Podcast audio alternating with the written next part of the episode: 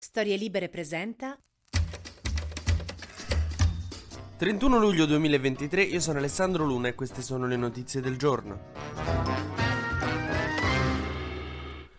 Il governo ha deciso di togliere il reddito di cittadinanza a 160.000 famiglie e ha deciso di comunicarglielo, diciamo, con un sms venerdì. Vedevamo i soldi, lol XD. Che veramente quando lasci qualcuno almeno la decenza di farlo vis-à-vis, di farlo di persona. Cioè, io quando ho dovuto lasciare una ragazza, non è che gli ho mandato un sms, le ho detto di farsi trovare al suo bar preferito. Sono passato col motorino davanti al bar urlando: Dovremmo vedere altra gente? Invece con un sms è veramente da vigliacchi. Per questa ragione oggi si prevedono insomma manifestazioni, proteste, sit-in, non ho detto scontri ma l'ho mezzo detto, perché c'è gente molto incacchiata che gli hanno levato il reddito di cittadinanza, soprattutto al sud, per ragioni evidenti che sappiamo tutti, che non stiamo qui a ripetere perché ci sono stati scritti libri e libri, però è chiaro che la situazione è più grave al sud. Se state a vacanza a Rovigo, le probabilità che la vostra vacanza venga sconvolta da proteste eh, per il reddito di cittadinanza è molto bassa. Ora, i sindacati stanno per essere ricevuti ricevuti dalla ministra Calderone, la ministra del lavoro, quella che quando c'era stato il problema della manovalanza sotto le ore troppo calde, no? che, che, faceva star male e sentir male i lavoratori, tipo gli operai e i, i, muratori, aveva proposto lo smart working. Ancora noi aspettiamo che ci spieghi come poteva un muratore lavorare in smart working. Vabbè, oggi gestirà invece la questione del reddito di cittadinanza e speriamo che faccia un lavoro ottimo. Solo che sta roba è stata particolarmente meschina perché gli hanno mandato un messaggio alle persone che perderanno il reddito di cittadinanza dicendo il reddito di cittadinanza per te è sospeso in attesa di un'eventuale presa in carico dei servizi sociali. Poi sono andati a chiedere all'Inps a capire e in realtà i servizi sociali non hanno minimamente intenzione di prendersi a carico le persone che avevano il reddito di cittadinanza. Questo in attesa di eventuale presa in carico dei servizi sociali è come oh rimaniamo amici eh però cioè non famo che non si sentimo più. Qui Giorgia Meloni ha combinato un bel guaio secondo me perché non puoi togliere i soldi così alla gente de botto. Lei avrebbe previsto in teoria un supporto per la formazione da 350 50 euro al mese per 12 mesi non ripetibile. Ma non è pronto un cacchio, non è pronta la piattaforma, non sono pronti i soldi, non è pronto manco il loghetto. Cioè, io mi immagino la figlia di Giorgia Meloni, Ginevra, no? Che magari tipo a scuola quest'estate gli hanno dato i compiti, è in ritardo con i compiti, che dice alla madre: Mamma, sono in ritardo con i compiti. E a Meloni gli dice: Eh, pure io.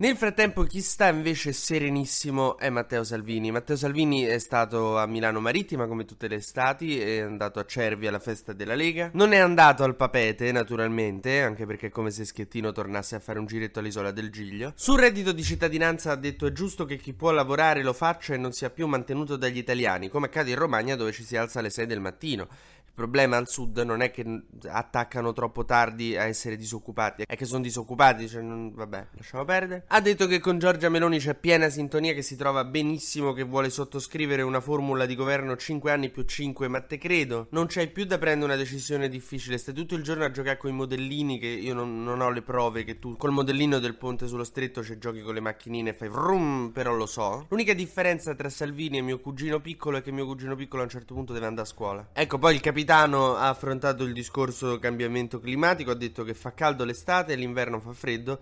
Ci siamo abituati, ma lascio che siano gli scienziati a parlare. Hanno parlato, se poi li ascoltaste magari capireste che da, voi del governo non avete capito niente di come sta andando il mondo. E poi conclude mm, Salvini dicendo che non vuole che si usi il termine negazionisti per il clima, perché i negazionisti sono quelli dell'olocausto. Mo io non so come rispondere a una cosa del genere, cioè eh, negazionista è un termine generico che si può applicare, vabbè, non non so. Vabbè, a parte queste corbellerie dei Salvini che io non so veramente più a cosa pigliarmi, però è stato bello vederla alla festa della Lega. Finalmente ha pacificato, ha fatto pace con Federica, il governatore leghista del Friuli. Perché nonostante ormai la Lega sia un partito che sta tra l'8 e il 9%, mm, i suoi leader hanno finalmente capito che gli italiani più di così non gli vogliono da e quindi se la vivono sereni, stanno al governo, non hanno più lotte da fare. Si sta bene. È come quando tuo padre finalmente supera la crisi di mezza età e capisce che i capelli non ci sono più, la panzetta sì, non c'è bisogno di acquistare una Jaguar per questo e può godersi finalmente la sua vecchiaia.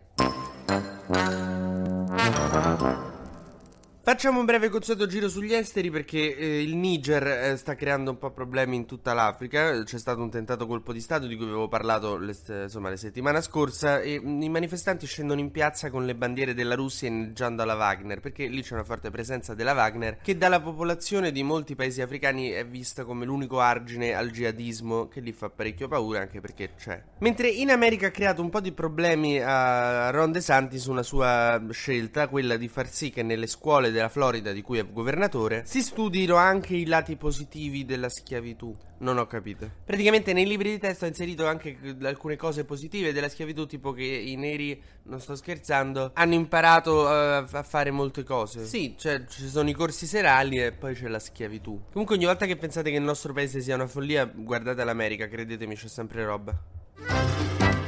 TG Luna torna domani mattina, sempre tra le 12 e le 13, su storielibere.fm.